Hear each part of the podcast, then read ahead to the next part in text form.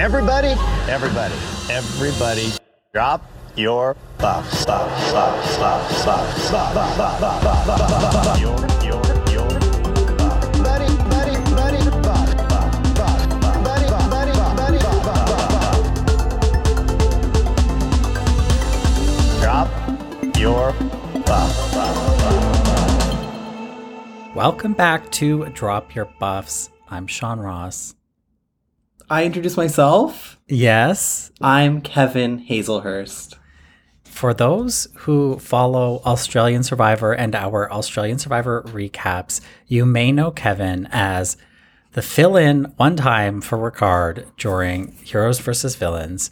And he passed the test. He's back again. Fan um, demanded. Fan demanded. People, people did love Kevin. You and could say. Not only is Kevin the backfill for Ricard when Ricard can't make the Australian Survivor recaps, but also Kevin is something of my podcasting drag mother in a sense, in the sense that because there's like three listeners who carried over from Deja the View over to Drop Your Buffs. And Kevin is the host and founder and CEO of Deja the View. And he really showed me all the ropes with podcasting. So I wouldn't be anywhere if it wasn't for Kevin. And, That is and- true. And And, this I is know I I don't say it enough. this is a full circle moment as I am responsible for giving Sean his career. I taught him everything.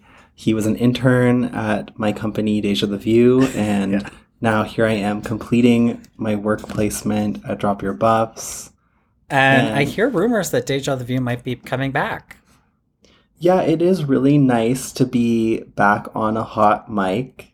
Um, although I am feeling a bit sheepish, uh, as Well, it has been a while.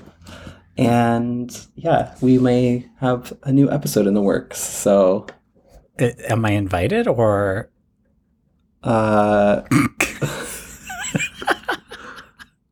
I thought you had moved on to brighter pastures. Well, that may be true, but also I well, yeah, we'll see. The problem is I stopped watching The View. Well, so did I, love, but you have an open invitation to return anytime that you'd like to switch on the TV and watch an episode. okay, great.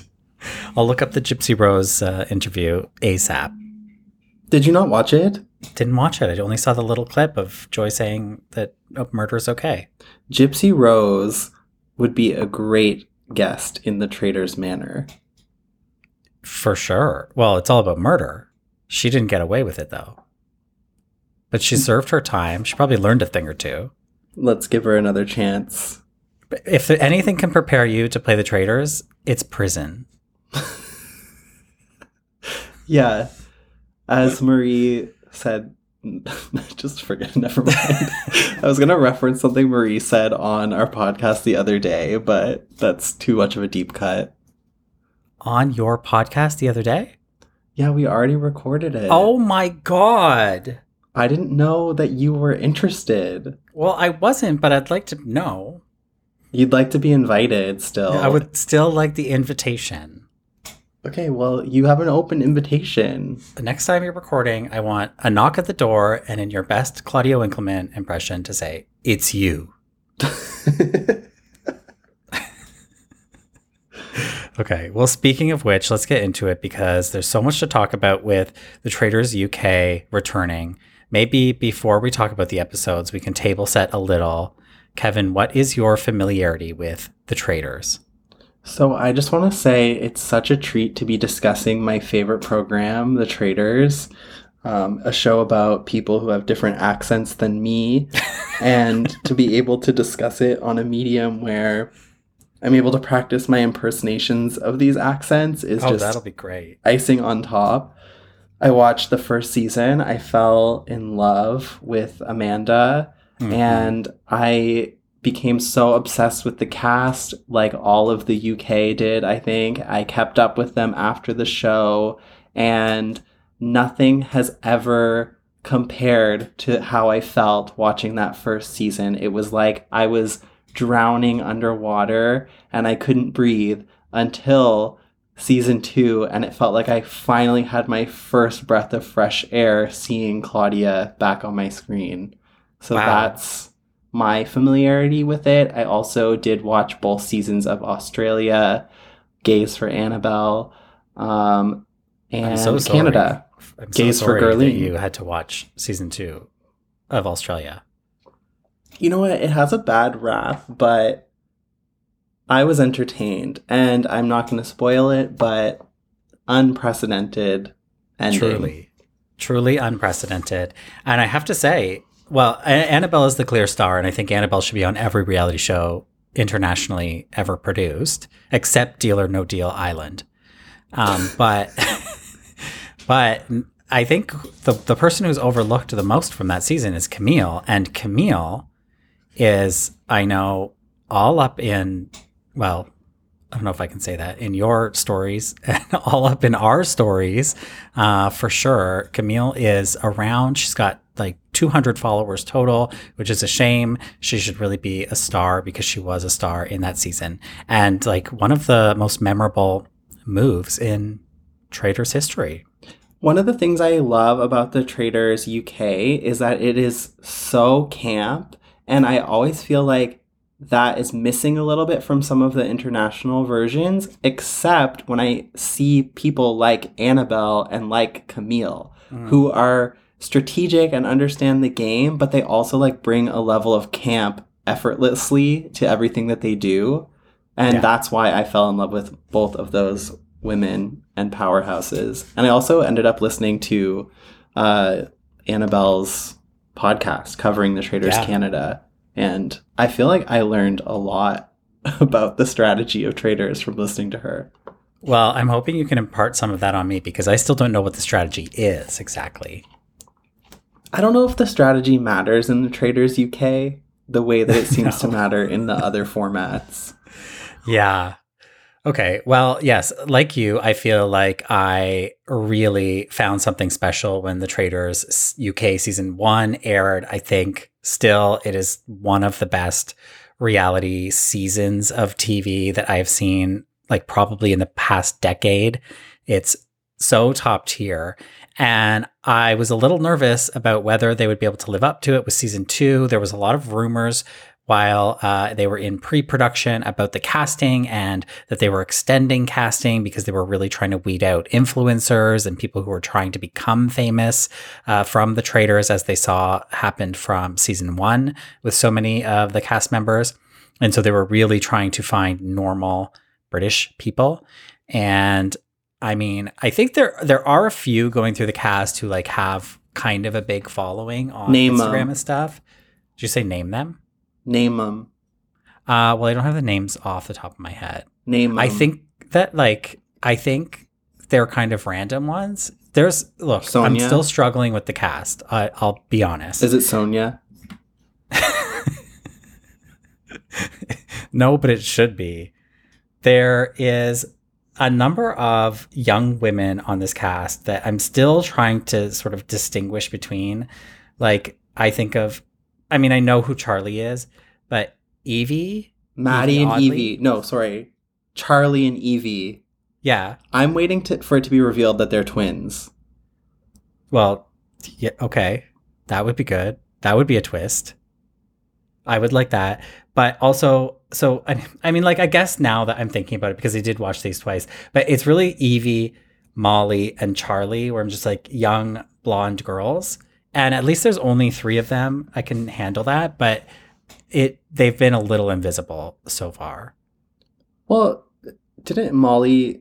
Isn't Molly the one who has talked about disability modeling? Yes. So they They've all had like a moment. Evie's the only one that didn't have a moment, but like I think Charlie had a moment with the Does God Watch the Traitors? Um, and Charlie's like vocal. You know, you know what's really invisible is Charlie's hairbrush because she's showing up to that round table. Okay, you know what I was thinking though? Like, because I do believe they are twins, I think one of them is doing wavy hair and one of them is doing straight hair. Okay. And it's to be revealed later. Okay. Okay. This is like the Big Brother twins DNA twist. Yeah, we love that twist. Okay. Didn't see that season, but I do know the twist. They did it twice. What? They did it once in like early seasons. It was very Yeah. iconic. And then they repeated it many seasons later, like more recently. And it, it didn't go over quite as well. They weren't as iconic of twins, but still fun to see. Hard to come across twins where both of them are iconic, I think. Mm, All right. Well, I have to say, with the Traitors season two back, I do feel like they did land the casting pretty well. The number of 50 and 60 something year olds is a delight to see because we just don't get that, especially on Survivor these days, uh, which is my main focus. Uh, I wish that somebody would take a look at the success of these shows and be like, oh, old people are really good on TV. Older people are really good on TV. Um, but not only that, but they upped the production value. Claudia sending out invitations on an owl, a trained owl that then flew in front of the Jeeps or whatever those vehicles are. It was stunning. hmm Yeah. Stunning. A, a trained owl and also the return of the train. Yeah. Yeah. The train, which was like blatantly missing from the Traitors US season one.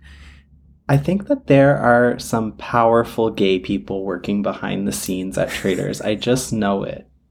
Well, there has to be. There has to be. And five of them are working on Claudia's fringe Right? And her at all times. Melinda Verga blue contacts. She's actually being styled by Melinda Verga this season. Okay. Who, uh, who's that? The breakout star of Canada's Drag Race season four. Oh yeah, I've heard about her. Okay. Well, didn't didn't see that one, but maybe I'll catch up. Another Bob Queen. You know, actually, I was just I was thinking about this. If Erika from Survivor season one and Traitors Canada season one, Survivor wait, sorry, season what, 41. 41. I dropped the four and I kept the one. you t- um, if she is the queen of the fuck ass Bob, then that means Claudia Winkleman is the queen of the fuck ass Lob. Well, I think there's a new queen of the fuck ass Bob, and that's Diane. You're right. She But- has a, a floral blouse, a secret sun, an Anna Wintour wig, and a dream. and, and 40 years of teaching experience where she won't put up with any bullshit, even if the bell rings. Period. Okay. Well, maybe we should like dive into the cast here because they all arrive at the castle. They're gooped, and Claudia tells them Claudia's first big trick of the season is to tell them to get in, uh, in a lineup from least likely to win to most likely to win, or the other way around. And of course, this happened last season, and the two least likely to win were sent packing only to return later in a shocking twist. And so they all thought something was up. And I thought something was up too because in did you watch The Traitors New Zealand? I watched some of it. I didn't make Okay, so through in the first yet. episode of The Traitors New Zealand, they did the same gag. And instead of just sending someone home, they gave them the option. They said, like, least likely to win over there on a column is like $10,000 cash or something like that, five or $10,000. They're like, if you want to go for it, you can run and take that money, but you're out of the game. and the guy ran and he took the money. So I thought they Oh. could have done something like that, given like, you know, the big uh from season one, Maddie, will she, won't she take the money, which was like what, five five pounds, ten pounds? I think it was 5k or yeah, Yeah. pounds. I think it was like twenty five hundred. Like it was like it was a small amount. But I it wasn't a pulled something like amount. That I know not for sure. life changing. It was not life changing. It was like she could go down to Top Shop and get a new outfit if Top Shop didn't go bankrupt. But it was all a gag, and Claudia Winkleman said, "We're not doing the same thing. You think you know the game? Think again." Wh- What do they say on Diary? You think you know? You have no idea. This Yeah. is the diary of Claudia Winkleman. Yeah, I loved that she said get in an orderly line as well. That is something I have been quoting lately and it's like exactly one of those things where no one knows what why I'm saying that. like outside the, at the streetcar stop when Yeah. people are getting on. get in an orderly line. okay. Wait, Well, I have a question for you. What? If you were there, n- having seen season one, where would you have gone in the line? I would have done exactly what Diane did and gone straight for the middle. But then is it like a reverse reverse where it's like, oh, it's neither the top nor the bottom that's going to get affected. It's going to be the middle. You can't hide in this game anymore. Yeah, I would have gone. I would have tried to be right next to one of the ends. I wouldn't go Yeah. for the very ends, but I wouldn't go for the middle. Yeah, middle bottom, I think. middle bottom would be safe. It usually is. Uh, okay, so they go into the castle and Claudia selects her traders. Is there anyone that you were hoping to get selected in that moment where she's interviewing everyone and walking around? Yeah, well, I had already seen a little bit on Twitter about Diane. And so I definitely had my eye on Diane and I thought she would be selected as a traitor just because some I like there was no spoilery chatter on Twitter that I had seen, but I had seen enough to know, okay, she's potentially the new Amanda. And so I was almost expecting her to fill that Amanda spot on the traitors.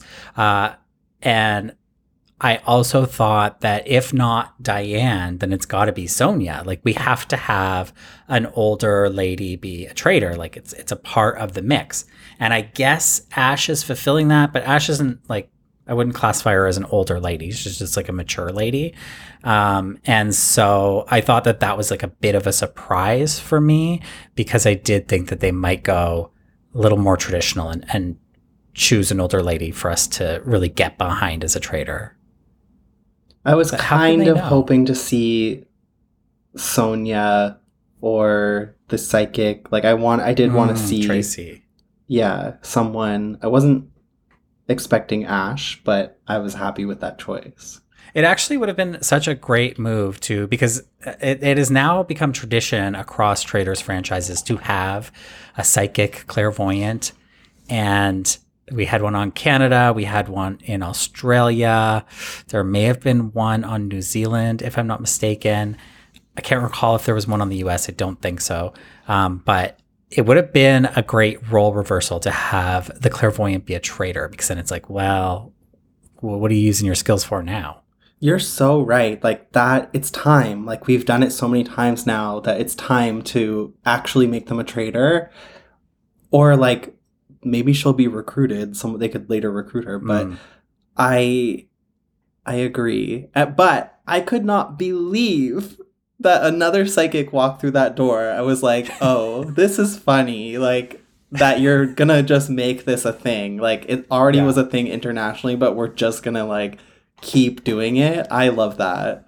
Well, it's so the traders to be like, this game has no strategy and it's all about like baseless finger pointing. And so who better to put in this game? Who, who would have an upper hand? Nobody except a psychic T. because you literally have to be a mind reader. So it makes sense. It makes perfect sense. Maybe they should have psychics on other shows. I would take a psychic on Survivor. Um I feel like the the qualities that you need to be a psychic probably make you a good candidate for reality TV. Like there's a level of being self-aware but not quite self-aware. And I'm not trying to dunk on psychics here, but you know, my skepticism's showing that you're, there's a little bit of a level of delusion and I think that works really well for TV. Plus, your whole job is talking to people. You're basically a therapist. You're a therapist with no training. mm-hmm. Delulu is the Salulu. I always say. and- but do you do you believe like uh, in the psychics? I do. I do believe. I mean, I was going to talk about this later when we when what do you know the psychic's name? Tracy. Tracy uh when when they were doing their reading. Yeah. Um but I know I do believe in, I believe everyone has a level of like intuition. okay. Yeah.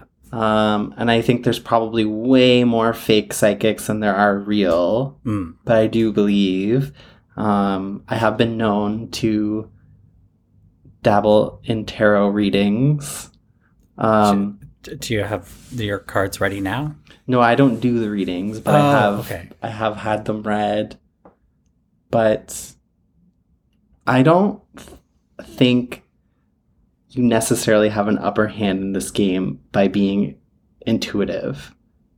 Really? I would think that you would. I think like psychic aside, I think intuition and being able to like read people should be a skill that comes in handy. It hasn't worked out for the psychics in the past a whole lot, but I think it could. But I feel like there's some element of the pressure of being a psychic is like you have to perform. It's like, oh, now I'm going into the challenges where like it's like somebody said on Drag Race this week, the, the US Drag Race, which I actually watched, where they're like, I'm most nervous about the challenges that I'm going to be good at, that I know I'm good at. Because then you're going in and you like have to perform and there's like pressure on you. I So I feel like a psychic walking in, it's like their whole like livelihood, not, it's not that their livelihood isn't on the line, but there's something there to like prove themselves because this is like something that people already are skeptical of. And then, you know, you should be able to implement it in this game. And then you either are or you're not. But I think no one is really being themselves in this scenario. Like everyone is playing a part and everyone is either trying to throw suspicion on themselves or get suspicion off of themselves, whether you're a traitor or a faithful. And if you are a traitor and you're actively lying to people, I think that there is like your energy could be blocked. I don't know. Clearly, being a psychic, if any of these psychics that have been on the show are legit, clearly it's not an advantage. Right. Yeah. Okay. Okay. So our psychic is not chosen as a traitor. Instead, we get Ash, like we said. Our second, you know, if we're talking international traders, our second trader selection of an Ash. There was an Ash in the Traitors Australia. Do you remember her?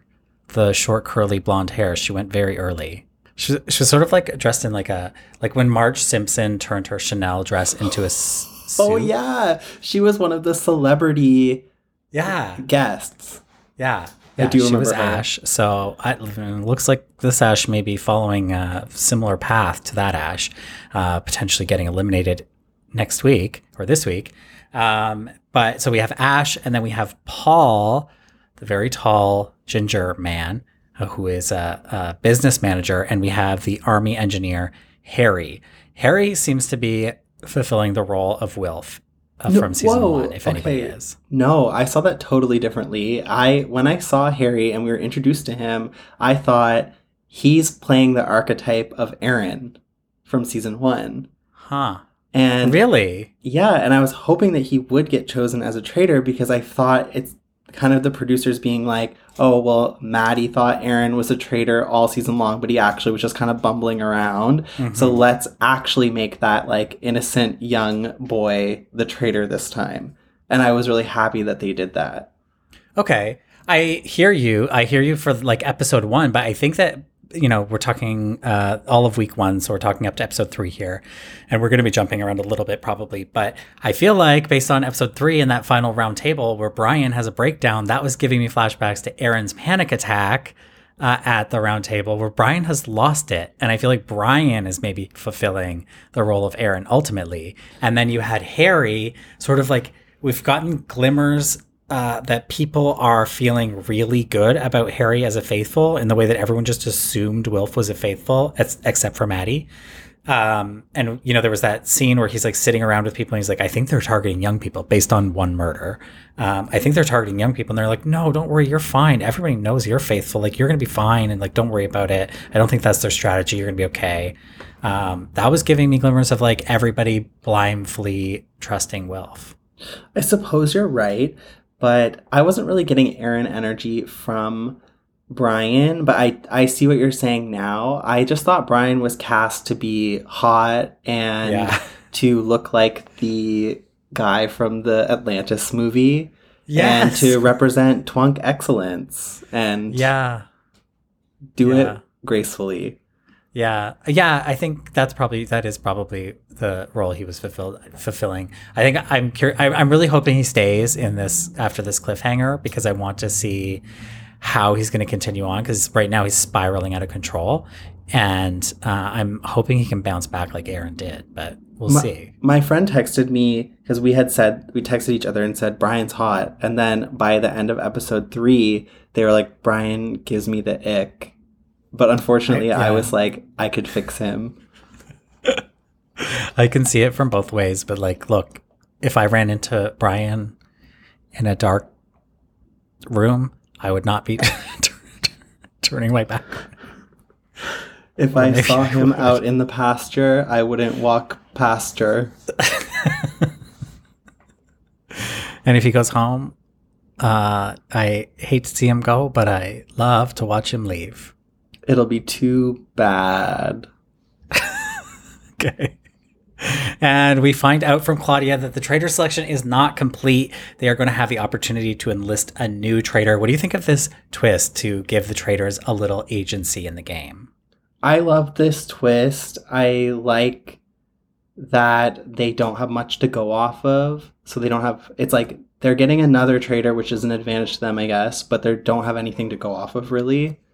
I thought it also was good because I wasn't I wasn't rooting for Paul to be a traitor. I I don't know if I love a conniving traitor. Yeah. Like he wanted it so badly, and I think I prefer seeing someone who's like more innocent or who you don't normally get to see in a villain role be a traitor. And so like like even though in season 1 I was rooting against Wilf, uh he was compelling because Yeah. he was like an anxious mess.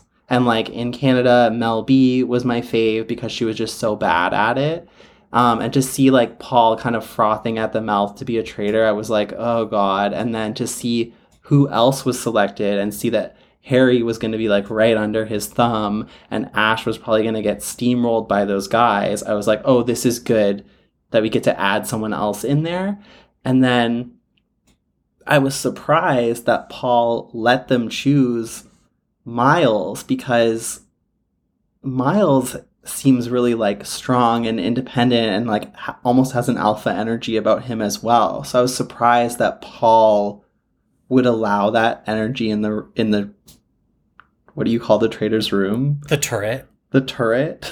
Yeah. so the trader's turret. I thought that that was a good twist, and I thought their choice was a good choice, but it surprised me that Paul let that happen. Yeah. Yeah, coming back to what you said about Paul, because we had all the little interviews of Claudia being like, Do you want to be a traitor? Do you want to be a faithful? It seems like more and more people are saying they want to be a traitor than in season one because they sort of probably because they saw how it plays out and they've probably seen, I mean, like obviously in season one of the UK, the faithfuls won, but I think they see that that's probably um, the least likely scenario that the traitors do have the upper hand. So people do want to be a traitor.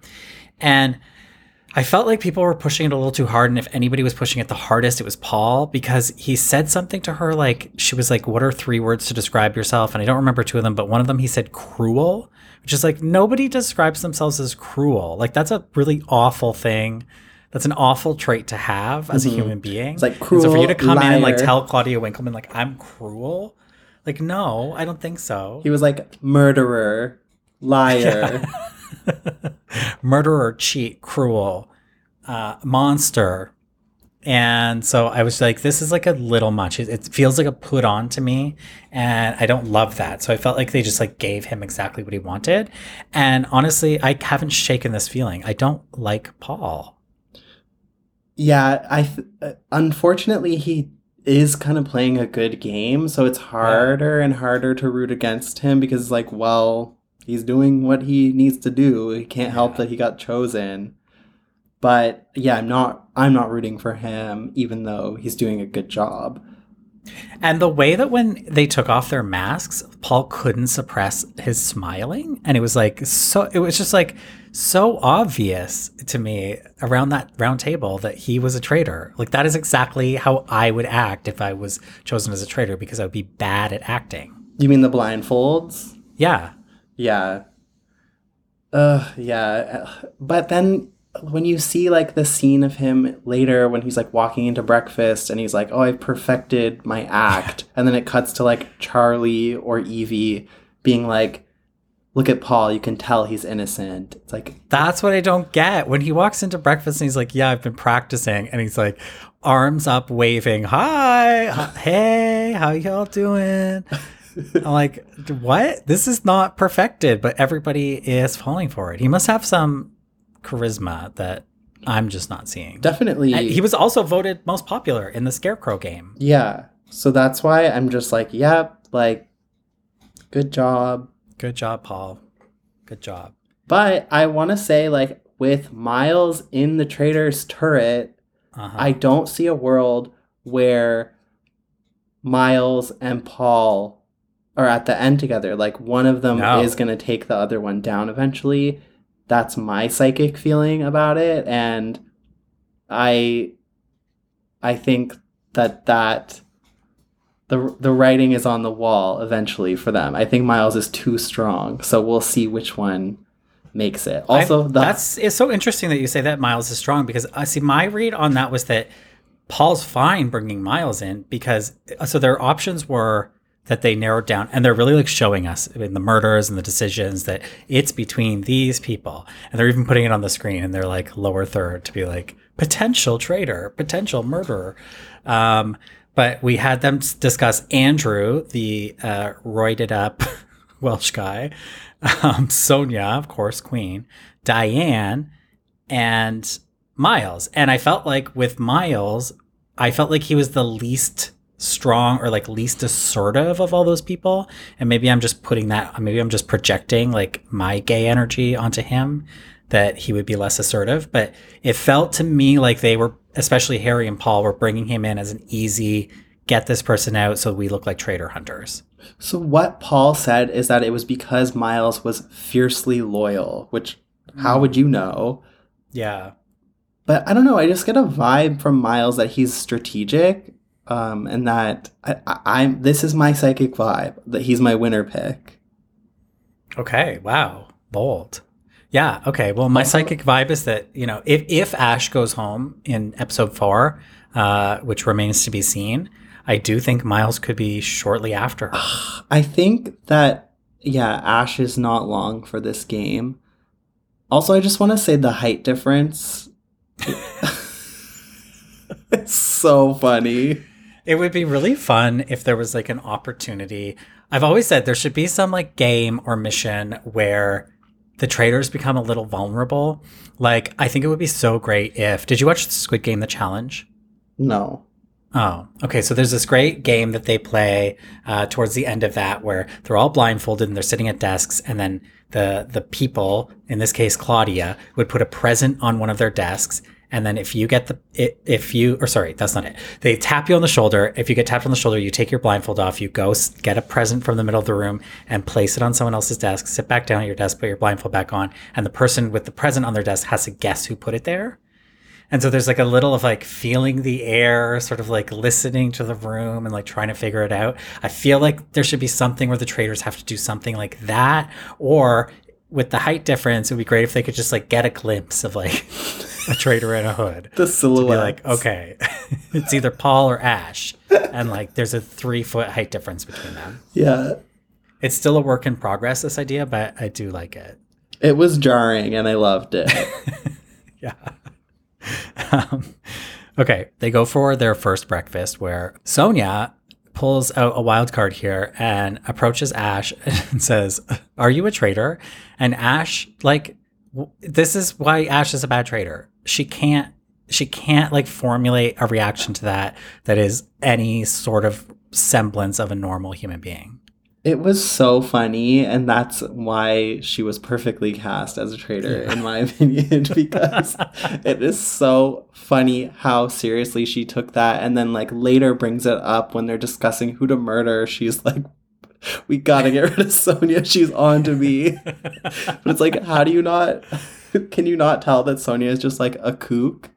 But Also- also the way that she must have been stewing on it all day, because later she's like, "Well, Sonia, I know you're a traitor." Yes, tries like to out get her back. nowhere. Also at breakfast, did you notice that Sonia and Anthony had to sit on the back bench because the breakfast table was so full?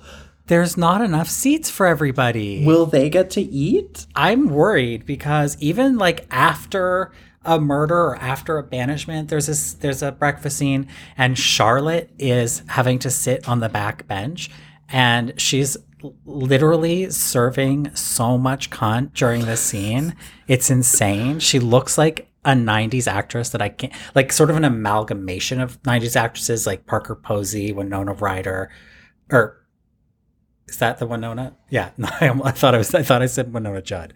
Um, but she's like sitting back there and just just like lounging, and I was like, "Where's her seat? She has to be starving." She's Give sitting at the cunty table. Yeah. How do you serve cunt faithfully? okay, so Claudia comes in and tells them it's time for their first miss- mission. They're going for water. It's sort of a play on the original Quest for Fire uh, first mission from uh, every season of the Traitors.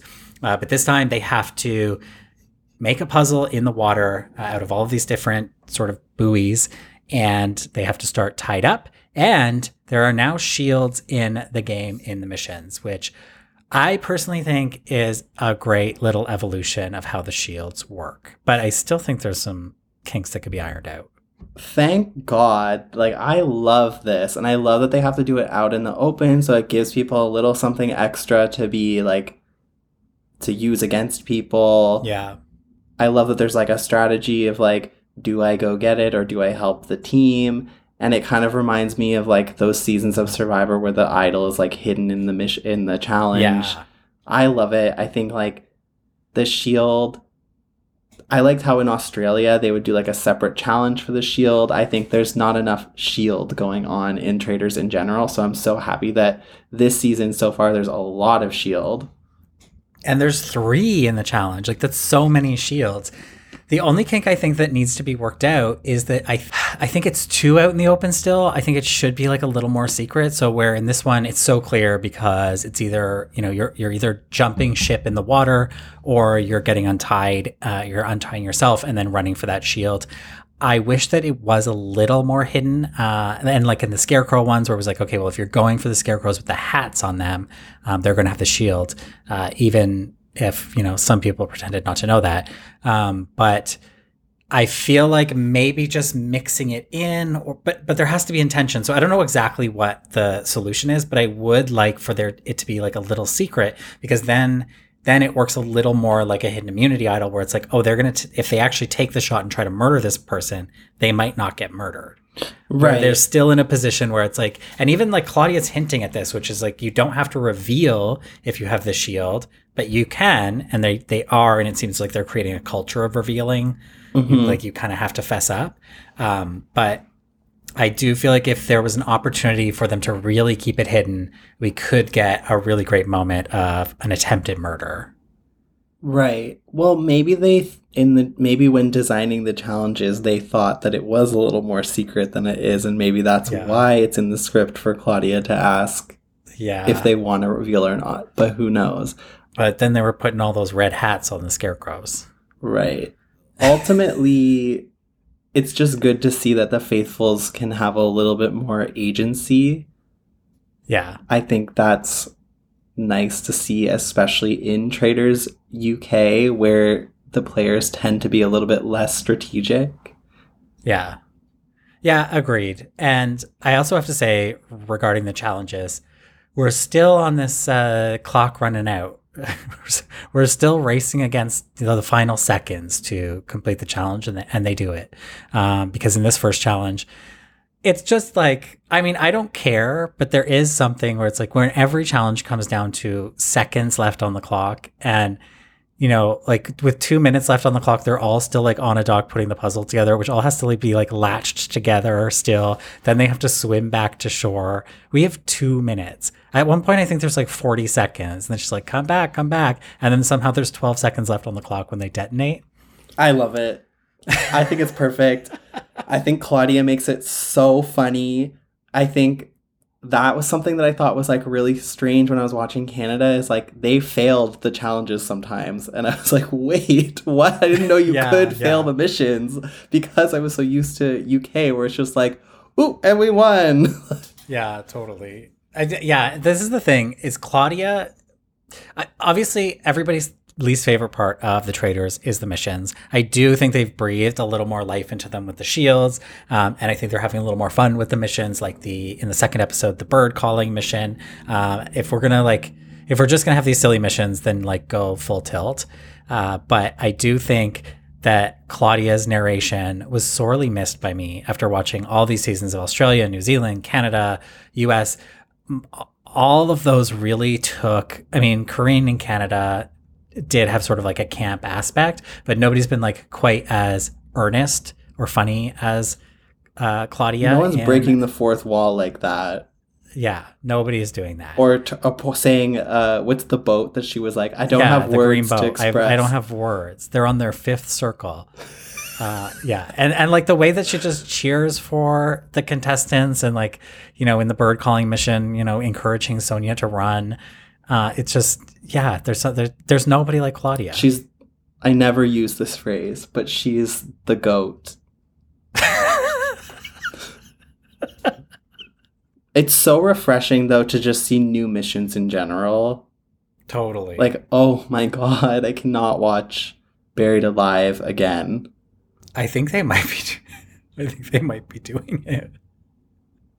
I won't be watching.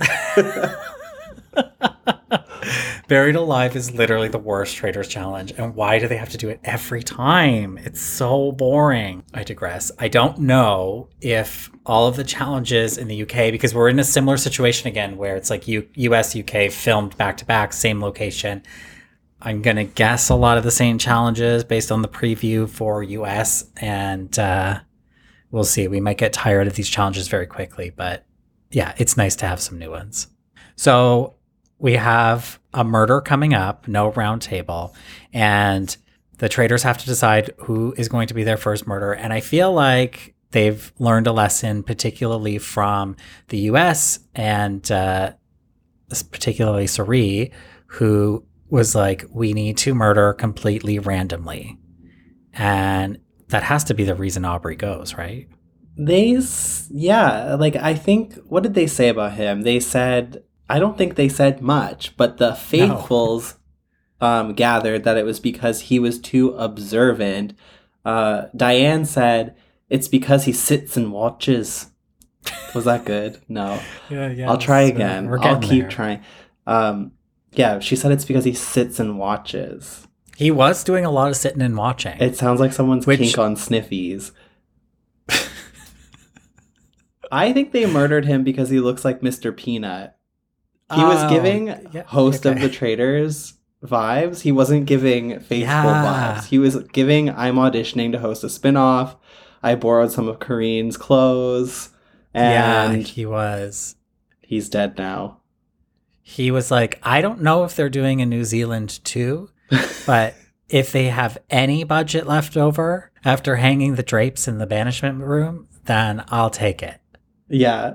It's sad to be the first kill and but I hate to say it, I was happy out of the other choices. Totally. Because who did they discuss? Diane. So they discussed Paul suggested murdering Anthony, but they took him off the table for reasons that I don't remember. Ash suggests Sonia because Mm. obviously it had gone back to Ash that Sonia was or or no, because it was because Sonia had accused Ash of being a traitor. Um, and Harry, I loved this. Harry's like, Sonia is harmless, and Ash is like, no, no, no, no, no, no, no, no, no, no, no, no, no, no. but this is just like, this is the thing like yes ash was overreacting but it showed that like those guys don't have her back at all like totally. because it's not like they no one was coming for them so there's no reason like they they should have just listened to her Well, they also could have just presented it in a different way. They could have said, like, okay, sure, Sonia's coming for you, but don't worry. Like, we can deal with her in banishment, or like, nobody's going to listen to her, or something like that to be like, at least we know where she stands, but let's do a random for all these reasons. yeah like strategically no makes no sense to get rid of sonia based on that but it just yeah it demonstrated that like they don't give a shit what ash thinks Yeah. So they had it narrowed down to Sonia, Diane, and Aubrey, which, like, yes, of course, we didn't want to lose Sonia. We didn't want to lose Diane. So Aubrey really was the best option for the audience. And and they did it. And uh, Aubrey is the first murder. And Claudia, as tradition, throws his picture on the floor. I always thought she should throw every picture on the floor. I kind of thought she did. That's how I remember it in my mind. But she was like, "It's only tradition for me to throw the first. one." Yeah, it was. It really. It gave me goosebumps. I was like, I miss that so much. Also, I have to say that Claudia's outfit on this day, the oversized green sweater with the happy face elbow pads and the kilt and like the rain boots, I thought was like truly iconic fashion. It was so chic, and I desperately want to wear that. Also, The Guardian did an entire article about that outfit, As about the, the cultural so. impact of that outfit. And they were like, headline, The kilt is back. oh my god, Swear to God, The Guardian. she killed it. It actually was so like effortlessly chic in a way that like not not everyone can do that. Not everyone can It's- wear that and it it pull it off in a way that the Guardian wants to write a whole article about it. It was borderline punk. It was punk as fuck. So we get a little downtime with the contestants after breakfast. This is where uh, Sonia reveals her degree in social science. Molly talks about her disability modeling. She talks about her colon bag. Um, Diane tells Paul and Harry that she doesn't get along with Anthony. And this is really going to fuel a lot of Diane's storyline.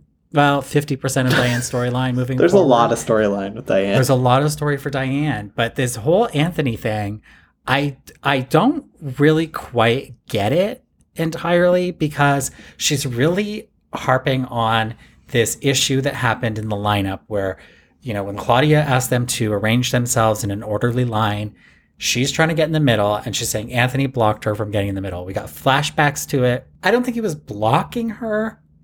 I think he just wanted to stand in the middle too. he And just so, like- wasn't doing what she asked him to do. And Which, as a teacher, as a retired teacher, she's not used to that. yeah, like I love Diane. It was giving Karen, but It was. it was giving I feel entitled to join the line. I feel entitled to direct people around, but I love The Diane. Bob jumped out. Yeah. but I love that she's like calling him a traitor based off of this interaction that happened before the traitors were even chosen. So like she has just got it out for him. yeah, she is an icon and a legend and I think that it's extremely funny, especially given that she is claiming to be so strategic that she is like going off of something that happened before the traitors were selected. Yeah. It's iconic. There's so many But- funny tweets about Diane also. I, I saw a tweet that was like Diane is accepting her master's in cuntology with a concentration in motherlogical studies from the University of Survington. and I couldn't agree more.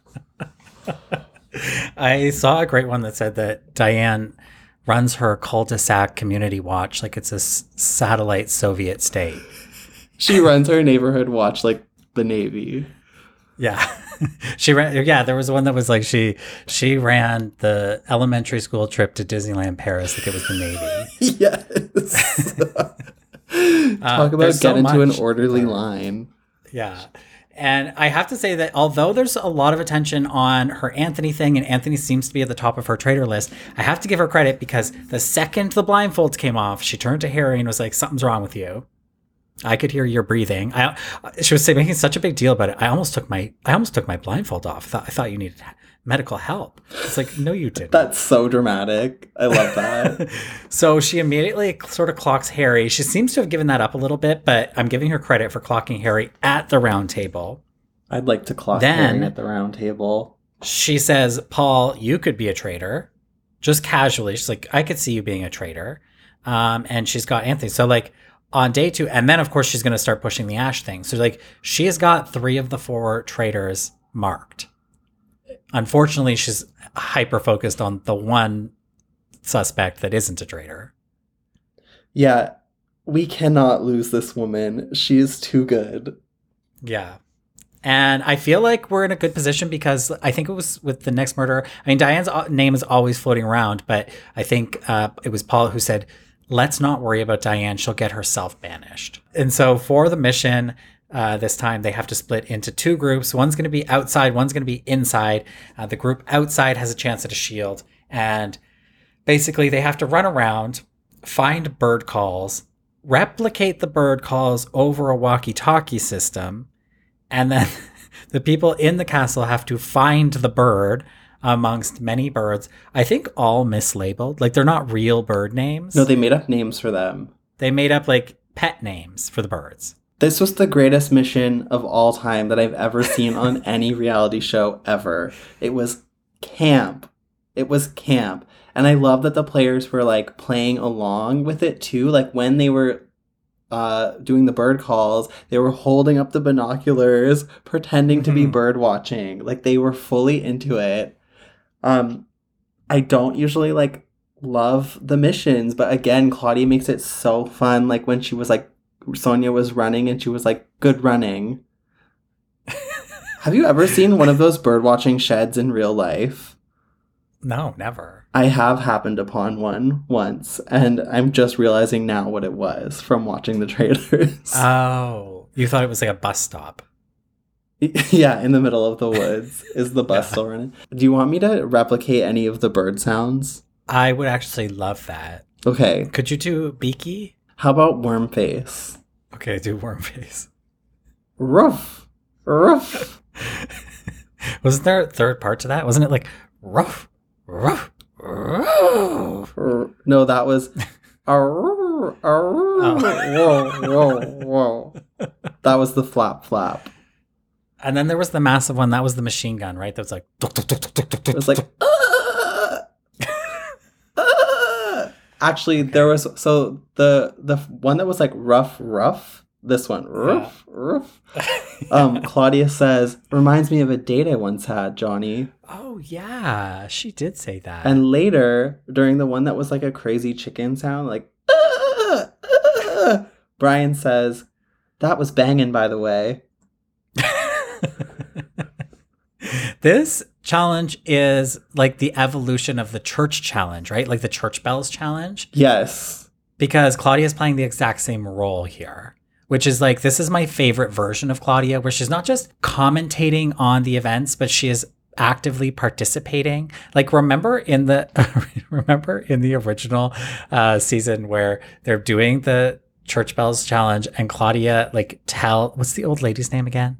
Oh, I wish I could remember. Oh God! But she tells her she's like it's that one over there. Yeah, Like she tells her the answer, which is so fun because it's just like, okay, well, if we're not taking the challenges seriously, at least the show is not taking them seriously either. yes. th- There's no benefit to the audience to see them not win the missions, Yeah. so we might as Yeah, well totally. have fun with it. And also that all the birds are like the statues are falling apart. like the birds are falling off the podiums and And the one giant bird, like chef's kiss. yeah.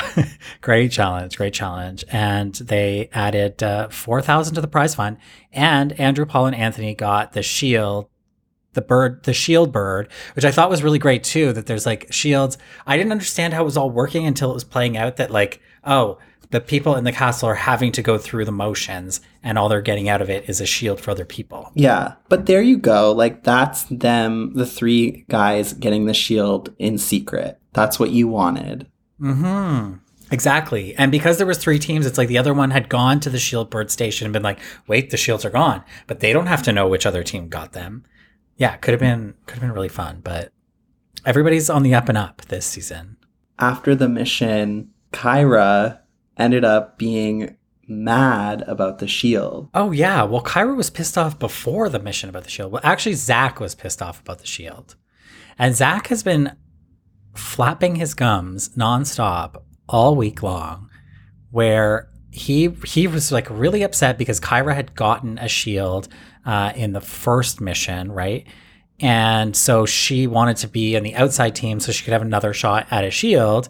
And Zach's like, well, I don't think that's fair.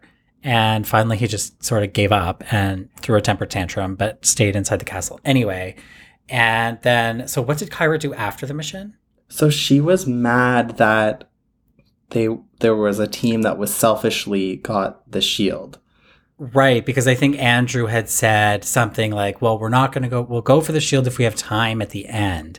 And then the second they had the opportunity, they went for the shield Yes. first. And so she was called out for being hypocritical. And I can't say that I understood her logic on why she was mad, but I was living for it because I wanted to be on her side and I loved that she was going for it there. But if I was in the house, I'm not convinced. Like, you literally abandoned people that were tied up in the first mission to go run and get that shield. And then you have the audacity to be openly mad about people getting a shield in the next mission. But again, yeah. Yeah. Yeah. This whole argument between Zach and Kyra at the round table. Again, yeah, just like you, I was trying to follow Kyra's logic and be like, oh, right. Yeah, yeah, you're right. You didn't have an equal opportunity because you can't swim. But wait, but you got it anyway. Um, so what's the problem here? And, but what I really loved about that argument was that Kyra's trying to explain herself very poorly. And Zach's like, yeah, but the issue is, and like, unfortunately here, this is like the one time Zach was right because he's like, yeah, but no. Um, but that Diane butts in is like, um, excuse me, let her finish. Like running the round table like it's her third grade classroom, which I really appreciate.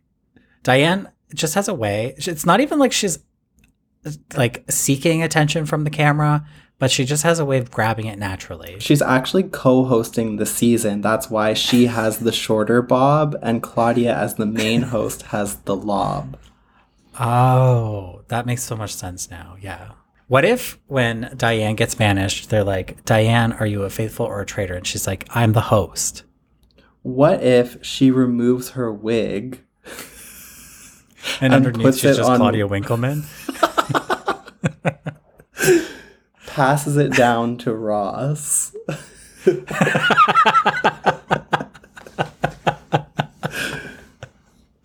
Yeah, that would be good.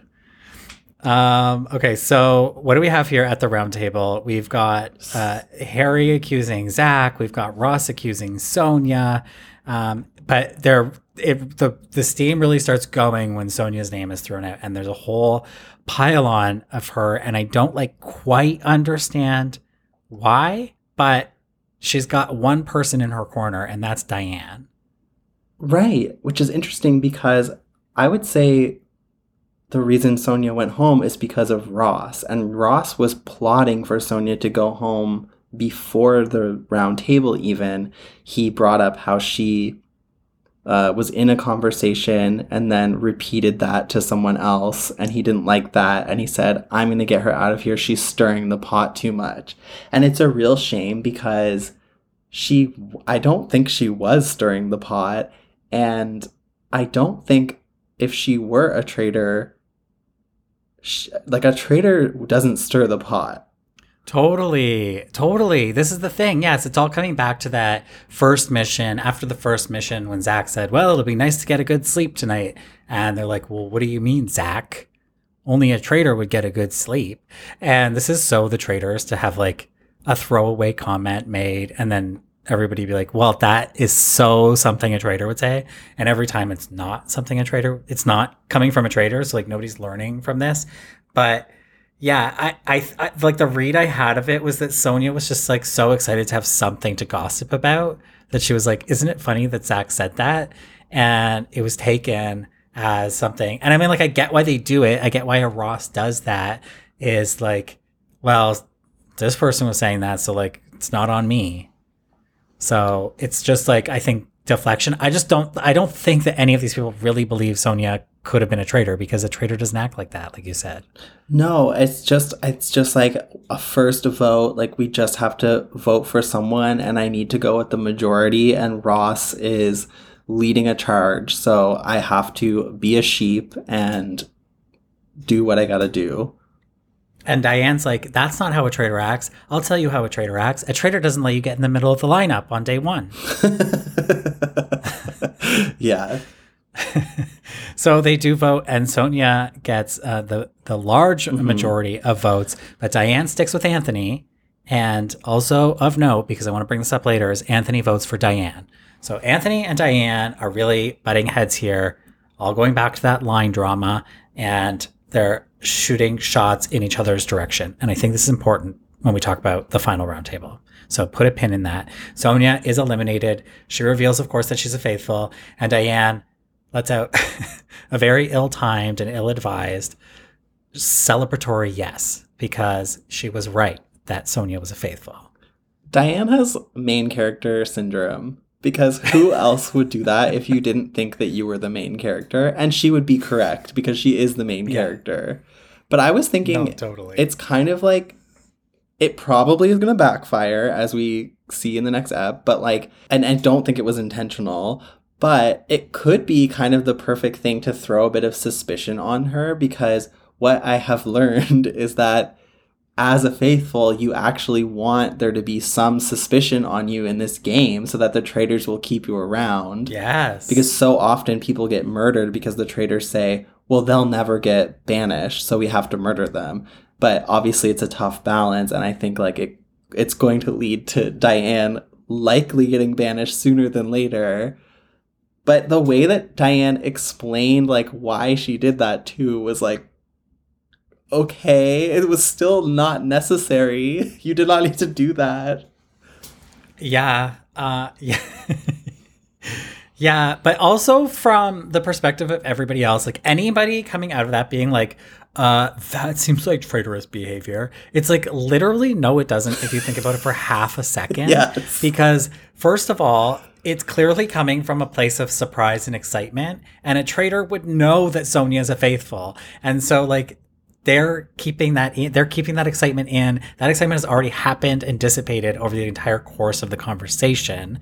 And actually what a traitor would do is like shut the hell up during that entire thing because they would just be happy with the way the conversation is going. But like Diane coming in and like defending and then and then saying yes when she, like none of it adds up if you think about it for five seconds that like sh- the, Diane is not a traitor. Like the that this is like all the proof you need if I'm a faithful in this game to be like okay I can trust Diane because no fucking traitor would ever act like that. That is true. You would have to So- be so genius mode. yeah. And they don't cast would have those to people be like- UK. you would have to be like You would have to be like Meryl level of genius mode. Yeah. You are thinking so many steps ahead that you've already won the game and spent the money. yeah. You would have to be a really special kind of person. Imagine if at the end of season one they did like uh sort of like saw like flashback where it was like Meryl was always ten steps ahead and she knew exactly what she was doing. Yes, release the Meryl director's cut. So we also get that, of course, the traitors meet, and uh, Harry tells Ash that you know there's more people coming after her. Diana is now suspicious of Ash as well, uh, which is something that uh, uh, she brought up earlier that day. And that's when they say, "Don't worry about Diane; she'll get herself banished." And so they consider murdering Kyra because she's loud, Johnny because it's random and it'll throw suspicion on Ross because I guess they had some kind of bust up at the round table. And Meg, who is a production assistant who wandered onto the set of The Traitors because she I don't who's Meg? I literally don't remember Meg. literally my point exactly. I'm not being shady. Like I don't remember who's Meg. Oh, Meg. She- I know who that is. She was the girl that was like, "I've got nothing to say." She's a, a brown haired, mousy girl in glasses. And uh, I am genuinely fascinated by her because I don't know why she's on the show. I don't know. And I almost find that more fascinating than some of these other people. Yeah, I was thinking like, why did she apply? Maybe she auditioned for a different show, and they said, "Let's put her on Traitors." Yeah. And she she- auditioned for the weakest link. Yes, and Where she- you just have to say one word each round. and they gave her the DVDs of season one in the hotel room, but she just never got around to watching it because she was reading books. Yeah, that must be it. So they end up murdering Kyra, which I think is such a disappointment. And also, when Kyra goes in and her collects her uh, like murder letter, she looks so good. Yeah.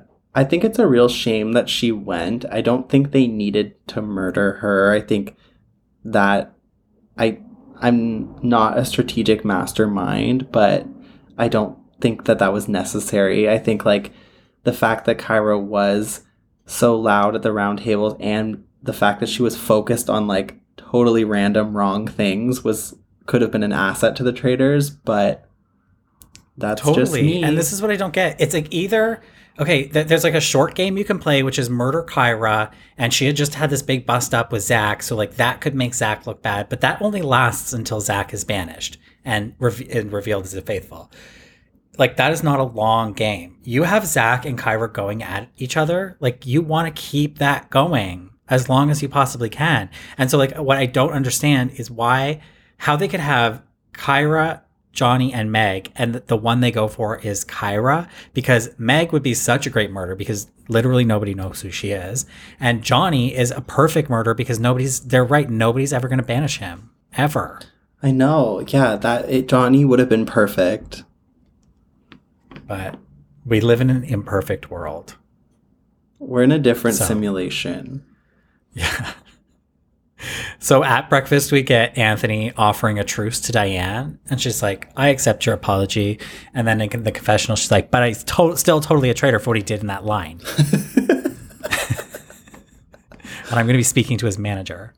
People are also talking about how Ash is being too quiet and that she was like so nervous before going into the round table, which is not something that we saw, but it's something we're told, and I believe it. Yes, all of the accusations against Ash that come up later as well, it's more telling and less showing. We don't really Yeah. see the evidence that the accusations are based on. As they say in the Traitors Australia, where is the evidence? you thought I forgot about the accents. I'm still working Um, on it. Yeah. Nar.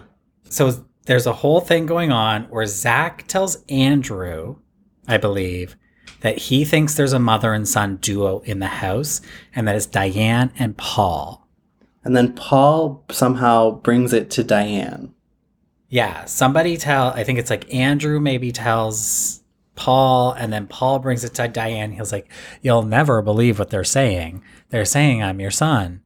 And she, ha- I, I got to give her credit because she handles herself, herself so well. But there's one moment where I feel like she cracked, and it's like she lets out such a maniacal laugh that in Paul's face that she's like, that's so crazy. But to Paul, he's like, oh, yeah, that is crazy because she's totally not my mom. But from Diane's perspective, and as we'll learn, Paul could never be her son, but Ross is, that I feel like that is a laugh of sh- shock where she's like, holy shit, this is my worst fear, but it's r- about the wrong person. Yeah, or I don't know. I feel like Diane was in her hotel room waiting for this moment, rehearsing her laugh. she knew this was going to happen at some point, and she was rehearsing every aspect of it down to her evil cackle. Yeah. Well, maybe, maybe so. I mean, she handled it so well. And she's like, You could never be my son. You've got ginger hair. And he's just like, I dye mine. Um, and also, he's so tall, but they say they have the same eyes. But you know who has the same eyes as Diane? Ross. Ross. They But are Ross literally does. identical. They are so identical. It's insane. It's so And I feel like the only thing he has going for him is that he's wearing those glasses So, and they are like thick, thick bifocals, and they are blowing his eyes up so big that like for me, it's emphasizing how much they look like Diane's, but maybe in person it's a different story. so when I when this reveal happened, I immediately realized, yes, they look identical. Prior to that, I didn't clock that at Yeah, all. sure. However, neither. However, I did clock Ross's glasses and I thought to myself, I don't know that those are the right frames for his face because I find the t- corners of the frames cover his eyes a bit. Like you can't quite see his eyes. and it just so turns out that th- his eyes are the giveaway that he is Diane's son. so, do you think that he chose those frames for TV? I'm not alleging anything. I'm just saying that's what I was thinking before I even knew that he was her son. Is I just thought I don't know that those were frames suit your face, but that's none of my business. Most likely to believe a conspiracy? Me. Kevin. Okay. Also, speaking of most likely to believe a conspiracy, Tracy, Yes. I thought it was really interesting that this sun reveal scene happened right after the Tracy's psychic reading scene, where she was like uh, giving Anthony a re- Anthony a reading, and she said, "Something in your childhood has made you the person you are today." And he's like, yes, yes, yes, definitely. that is so me I think the edit probably did her a little bit dirty. for sure. but at the same time like that is what psychics be doing like they do Yeah. say something in your childhood made you who you are today um so i thought that that putting it after that scene was interesting because i think um paul or zach accusing paul of being diane's son almost proves that psychic vibes are real because i think he was picking up on some like Hmm. intuitive energy that there could be a mother and son in the house, but he just he himself is not at Tracy's level, so he could not figure out where to place that. But I think he was getting a energy. vibe. Yeah. Okay, I see where you're going here. And it's almost because Tracy's coming to the house as a psychic and she has to perform and she's getting performance anxiety, where Zach's just like, wait a second. Yes. This has never happened before, but I am picking up a maternal vibe here. And there is no I one can feel the the umbilical cord is not yet cut spiritually. And I'm tracing it. and there is no one like more relaxed in that house than Zach. So of course he would be the one open to receiving this energy. Yeah, okay. Yeah, I hear you. I also want to say the editing of this reveal was yeah. incredible. It was like a true crime reveal. Like the way was so wild. there and It was as if it was as if Diane if I didn't know better and I walked into the room at the exact moment that the reveal happens, I would think that Diane and Ross were part of a family that was murdered in cold blood in the 1980s. like the shots of them as mother and son over the years overlaid with like you know uh, it inverted colors and this like bombastic music it was so wild like but it TV literally is gave me back. chills all over my entire body TV is so back. tv is back the bbc is back There were so many tweets that I saw about this moment too that were so funny. Like uh, I don't know, I like the Friends references, like people being like, yeah Chandler isn't Monica's brother, but Ross is. I saw. well i'm like racking my brain literally my last name is ross and my co-host is evan ross katz i'm like i can't do anything with this You'll get there. Just keep trying. i know Um, there was like that clip from the Golden Globes last night that everyone's talking about of like Selena whispering in Taylor's ear, and someone was like, they were saying Paul couldn't be my son, but Ross is. yeah. It's been such a moment on Twitter. This whole season is like, I don't know if it's my algorithm or something, but like my Twitter for you, what it's not a for you page. My Twitter feed is like 90% traitors. Yeah, I'm uh, training it to be that way. Um, I also love Ross saying to camera, "So it turns out Diane is my mom," as if he just found out.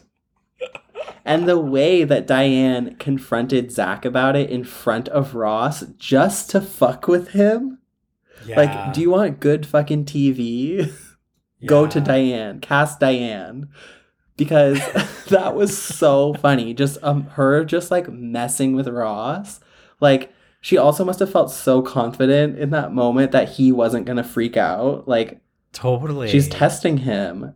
Growing They up in that household, every possible scenario. Like she must have been like, there may be a moment where I come in the room and I'm like, you guys want to hear what someone just said? I guarantee and you, you have to, you cannot let on. they have been running scenarios like plays since the 1980s. They have been waiting for this moment since Ross was born. Diane had Ross for this moment. She was like, I know this is going to pay off. And then later, Ross gets back at Diane with that roast comment. When they're Oh. having the roast, he's like, I forget what he said, but he said something like, Oh, my mom. I can tell you exactly what he said because this is my favorite moment of the entire series so far. And I don't know if anything is going to top it. Where They find out for dinner it's a Sunday roast. Every everybody in the UK loves a Sunday roast, and they're eating their Sunday roast. And he says, "This is this is such a great this, this is so great Sunday roast." And she says, "Oh, you never had a Sunday roast before?" And he says, "Well, my mom usually makes not so good ones." and she says, "Well, then you need to come to my house."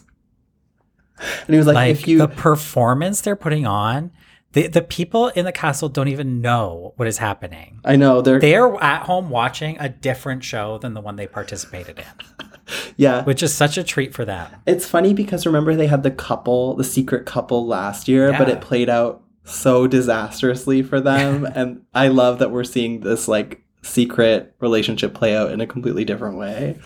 Well, do you think it's ever going to get revealed? Well, Because I never thought, like, I, I did not see the couple getting revealed. And it's episode four. It's that big breakfast scene in episode four in season one where they're like, they panic. Hmm. And he's like, just so you know, Alex is my girlfriend. I think Ross and Diane are too strategic and too cutthroat to reveal it Yeah. themselves, but I could see if they both get banished, Yeah, the last one revealing it. Um totally. I need a But- fan edit immediately of Diane that's like, bitch, you know I'm sexy. Ugh, don't call, just text me. I think it has to exist already. well, send it my way, please. Okay. You can contact us at Sean okay. at gmail.com. Yeah, you will. Yeah, please send it our way at Drop Your Buffs Pod or Drop Buffs Pod on Twitter. Um, it- it's incredible. It's incredible TV. And sk- skipping over this a little because we did talk about Tracy and Anthony's whole thing, but also Tracy. The, the moment her psychic vibes are working is that she's like Ash is sitting there kind of like rolling her eyes during this whole reading and she's like I got I've Ash is blocked off I can't read her aura at all Okay. she's been hiding it from me I'm like she's right yeah you're right That's what I was trying to say very poorly earlier when we were talking about psychics. Like, I do think Ash is capable, like, you can block a psychic, you can be so closed off. Are we awarding the point to A- Ash for blocking the psychic, or are we awarding the point to Tracy for recognizing that she's blocked and therefore something shady's Mhm. happening? I think they each get half a point. Oh, okay. Fair. A trophy for everyone. They're each getting a participation medal. Uh, okay, so we move on to the mission, the Scarecrow mission, the Field of Gold, uh, where they have to go through and answer. So they've done a survey and they have to figure out which uh, the group chose between two, the top two options. Of course, a play on my very favorite Survivor challenge of all time, where they fill out their surveys and and Chop. just roast each other. they chopped chopped. the ropes. They chopped the ropes, um, changed the game in Marquesas. Best episode of all time in Panama, uh, of all time in Survivor history, the one in Panama. Um, so this leads to a lot of great stuff. And here, I feel like some of the questions could have been better, but we can run through them here. But of course, it, I think it does pay off with Brian's uh, sheep question. But we have uh, who's the most likely to believe a conspiracy theory, Zach or Tracy? The answer is Zach, which is appropriate. But this is the thing. Like he's the one who was pushing the Diane. He's the founder of the Diane Paul conspiracy theory. So like more people must know that than like we're seeing. And granted, they can't spend the entire episode just having everybody react to it, but uh, there's something there because I don't know what other conspiracy theories he's pushing. hmm That's the only one. It's very And interesting. Tracy, well, it's a no brainer. It's very interesting to do this mission now and not do it later on when they actually know each other because it Yeah. stirs the pot in a big way, but it's also based off of first impressions. It's based off of nothing. So Yeah. th- I think that is probably why it like hurt Brian so much to be the sheep because it's like they don't even know him yet. Uh, Yeah. Also, like I love the eyelashes on the scarecrows. Like, why are the scarecrows serving so much cunt? Why are the scarecrows auditioning for RuPaul's Drag Race UK? Why are they ready to walk the runway? Like, why? Not to mention Claudia's twin, Scarecrow. I know. who's like li- literally knock on wood should anything ever happen to claudia that we got a backup Well, we got Diane as well, so we got backups on backups. we do uh, what else do we have who's the most popular johnny or paul and the answer is paul everybody thought it was johnny What spell has Paul put on them? That's the thing. I just don't get it. Like this was a big shocker to me. This is the moment where I was like, Paul is going to win the show Mhm. because, yeah, I guess like counterpoint to my earlier point is that like Paul maybe is the Wilf. Like, how is he the most popular? Because Wilf was also the answer to like some of these like either popular or most funny or something like that. And it was like, well, I, I wasn't seeing that side of Wilf either in season one. And here we're getting this challenge, I think, a lot earlier than we got it in season one. And we've got Paul taking the spot. There's just something about Paul that really, I don't know, he seems like he's giving me like a sociopathic vibe or something. Like There's something about Paul. it's unsettling to me. Paul Bundy. We need to talk about Paul, Kevin. Uh, so we go into they, they they all make it to the field of gold, and it's very clear there's all these scarecrows. They've got gold in them, and then there's scarecrows wearing red hats in the back. And they're like, "What could we do to make these scarecrows serve more? Put a hat on it." so they put hats on them, and um, and then Zach gets himself into further trouble here because he's like, "Let's let's go for gold, guys! Like we're definitely not going for shields." And then he goes for a shield and gets one. Um, and Jasmine also gets a shield, though. Jasmine says this. Jasmine is the one that's like, "I didn't know the ones with hats had shields on in them." I don't know if I believe. I'm not buying it. at this point it's her only storyline so i'm gonna take it so they do bank 8000 which is pretty good out of 10000 and uh, zach and jasmine have shields but it's really all downhill here for brian because never in his never in his life has he heard the word no I certainly wouldn't say it to him. not until today has he heard the word bah and he can't get over it he is obsessed with the sheep thing I loved how on the drive home, it's like it it goes to Harry and he's like, "I'm so happy I'm human. Imagine being a sheep and just eating all day."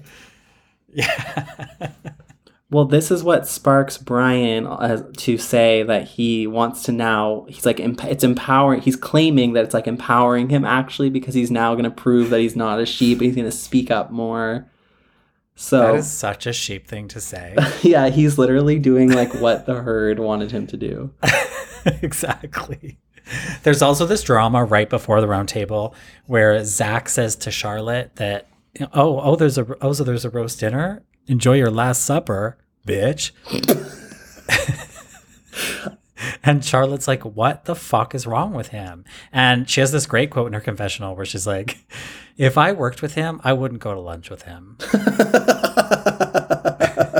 Which, like, Charlotte was only on my radar because she was serving on that bench at the breakfast room. But now she's really on my radar because that is such a burn. No, as soon as she said that, I was like, oh, that's why she got cast because she's so like sensitive as well. Like when Zach made that comment, like if he had said that to me, I wouldn't have thought twice about it. I would have just been like, haha.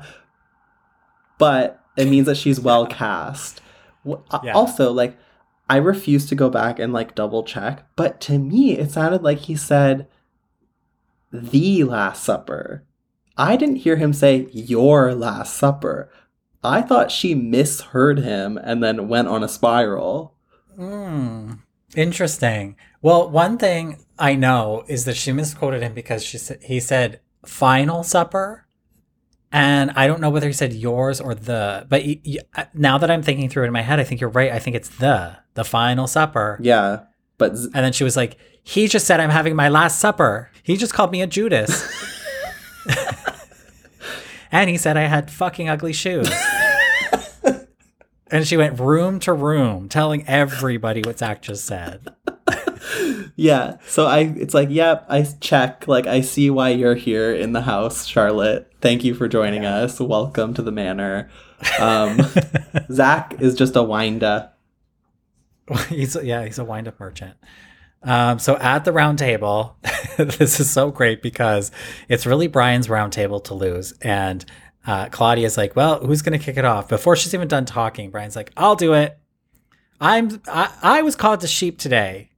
And, uh, you know, continues to spiral her about that. But the accusations are thrown every which way. This is where I can understand people started to get the ick for Brian, not me, Yeah. but I can see how other people because he said he's like I want to start off soft and fluffy, if you will, and address the sheep in the room. So he says he wants to address the sheep in the room, but then he proceeds to like not address anything. He's like, I don't care that I was voted the most sheepish. Well, that was a that the lie detector test has detected that that was a lie. He's like, maybe I'm a bit disappointed. So I thought I'd start soft and then we kill each other.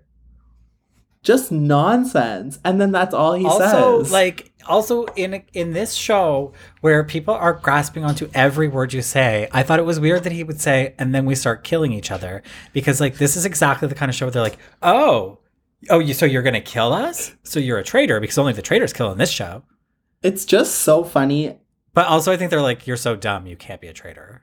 No, yeah, he's too he's too well, then it- they literally try to banish him, so but it's just so funny. He's like, I'm gonna prove that I'm not a sheep, and then so the way to do that would be to like accuse someone of being a traitor, but instead he just talks about himself, but doesn't True. even say anything. He doesn't give a theory. He doesn't say. He just says like gibberish basically, and he starts to like go on this anxious spiral. There's a moment where Jasmine like is talking about how anxious he is, and she's like, "It seems like you're really trying to hide from something."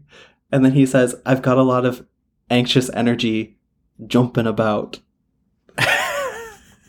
and then what's worse than all of this for him is the conversation moves on.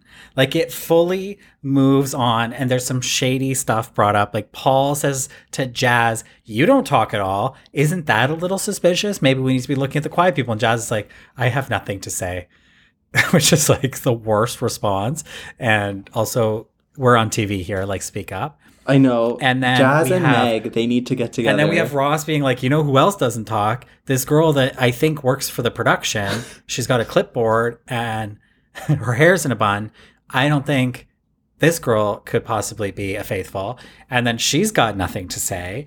And then finally, Tracy's like, let's cut the shit. It's Ash. We all know it. And then there's a huge pile on on Ash.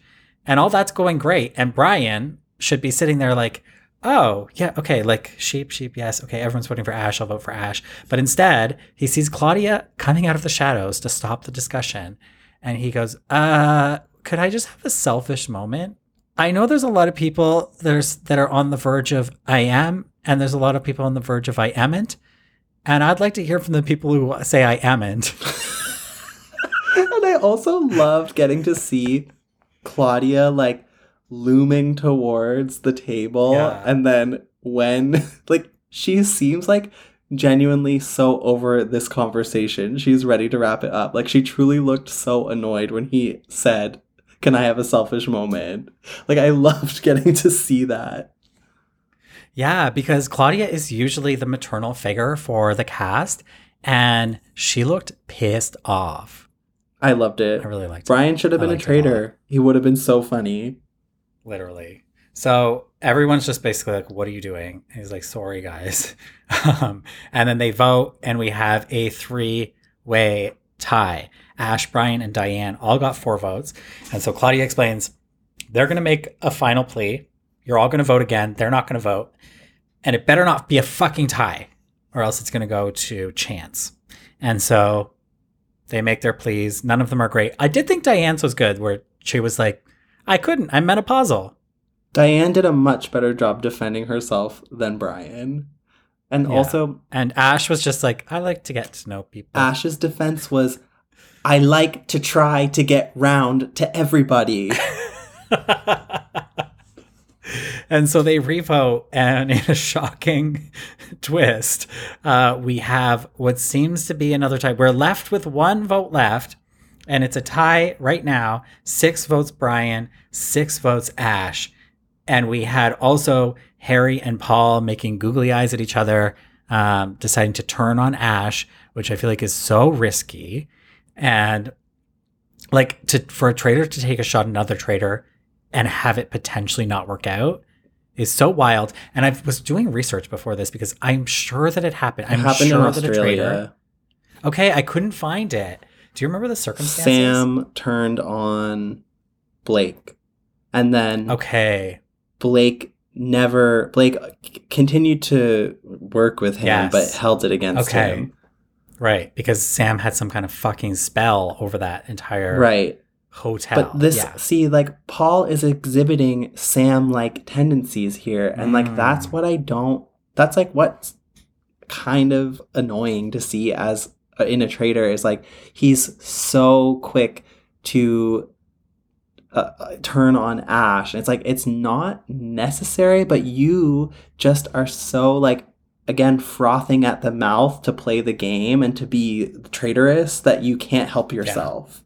And it's like yeah. it's maybe not the move, but now it it could make for great television. Like I pray that Ash stays. Like I don't want any of these people to go home, but if I will say goodbye to my sweet Brian if I have to, because I would rather lose Ash than Brian. I need to see what happens when Ash goes back to the toilet the turret. the turret and i want to see that confrontation because i think Okay. she's an emotional player and she's going to be really upset at them Well, I, the thing that could be interesting about that is that Ash goes back and is pissed off. Miles is pissed off because he wasn't in on this like traitor on traitor crime, and so he could be like, "Hang on a second, they these two have something going on, right And maybe me and Ash need to like work together to sort something out." exactly like Yeah. that's where i think we see like paul versus miles this potential storyline Yeah. Okay. Okay. I could see that,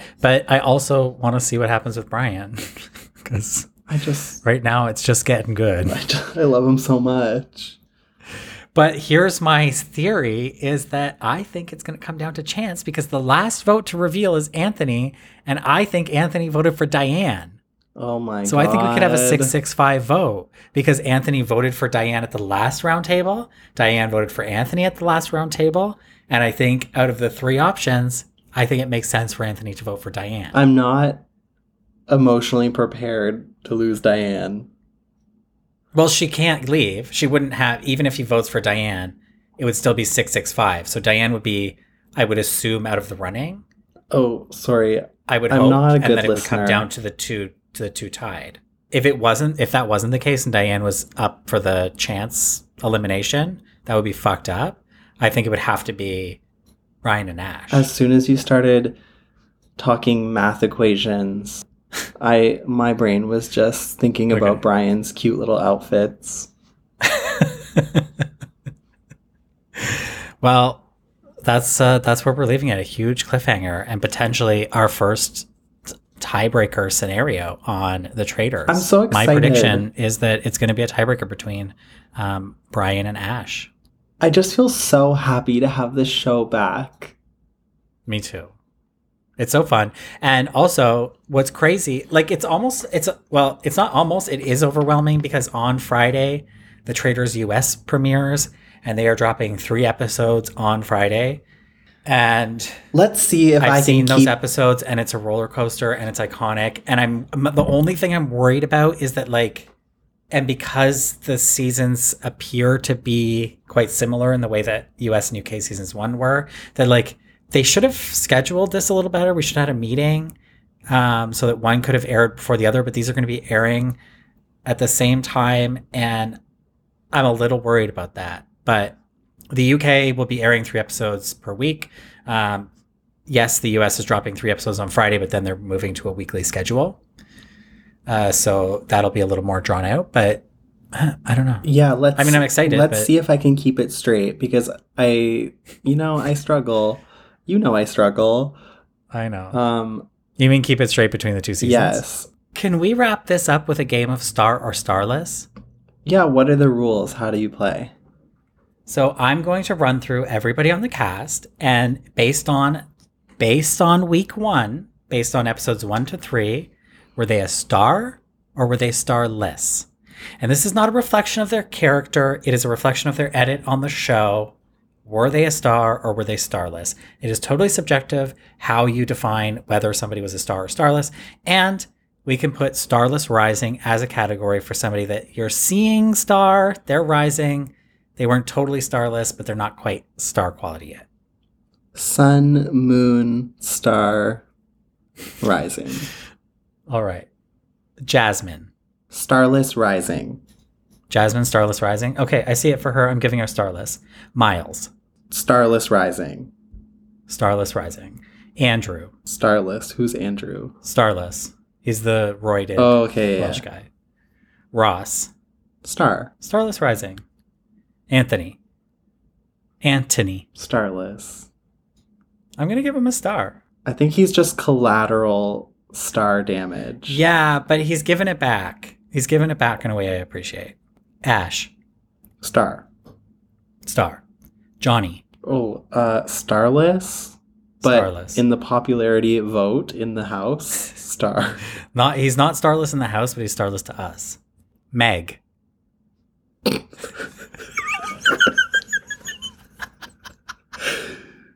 Starless Rising. Starless. Zach. Star. Star.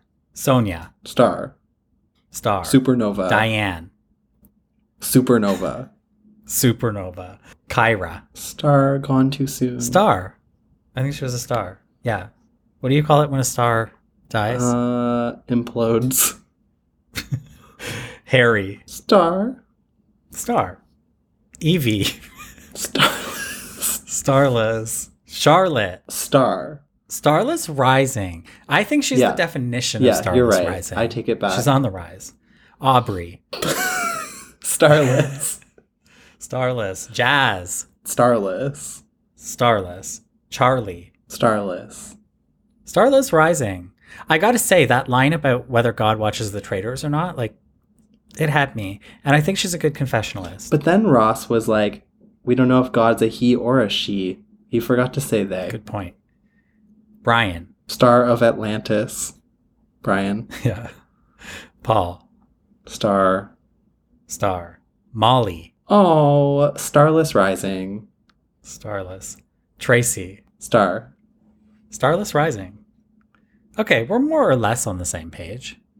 We're in the same we're in the same solar system. Yeah, but for me, the definition of star is if I like them or not. Yeah, I know. okay, with that, uh, I have lots of memes to post on the Instagram at Drop Your Buffs Pod. And Kevin, I don't know if you know this because I don't know if you listen to this podcast or not, but we always like to pick an emoji for people to comment under the meme cap. Would you like to select this week's emoji? Do you have anything in mind that The little chicken drumstick. Okay. Nice. A Sunday roast at Diane's house. All right. With that, thank you so much for listening. This was a pilot episode, so we'll see if we're back next week. next week. See, see what the response is like. Uh, so if you enjoyed this, please Put your drumsticks to up. Put your drumsticks up. Uh, leave a comment, rating, review on Apple Podcasts or Spotify.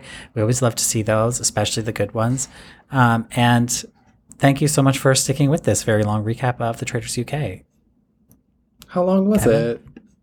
It was an hour and 45 minutes. Oh, you'll be fine. Listen to it on double speed. Okay. Thanks for having me.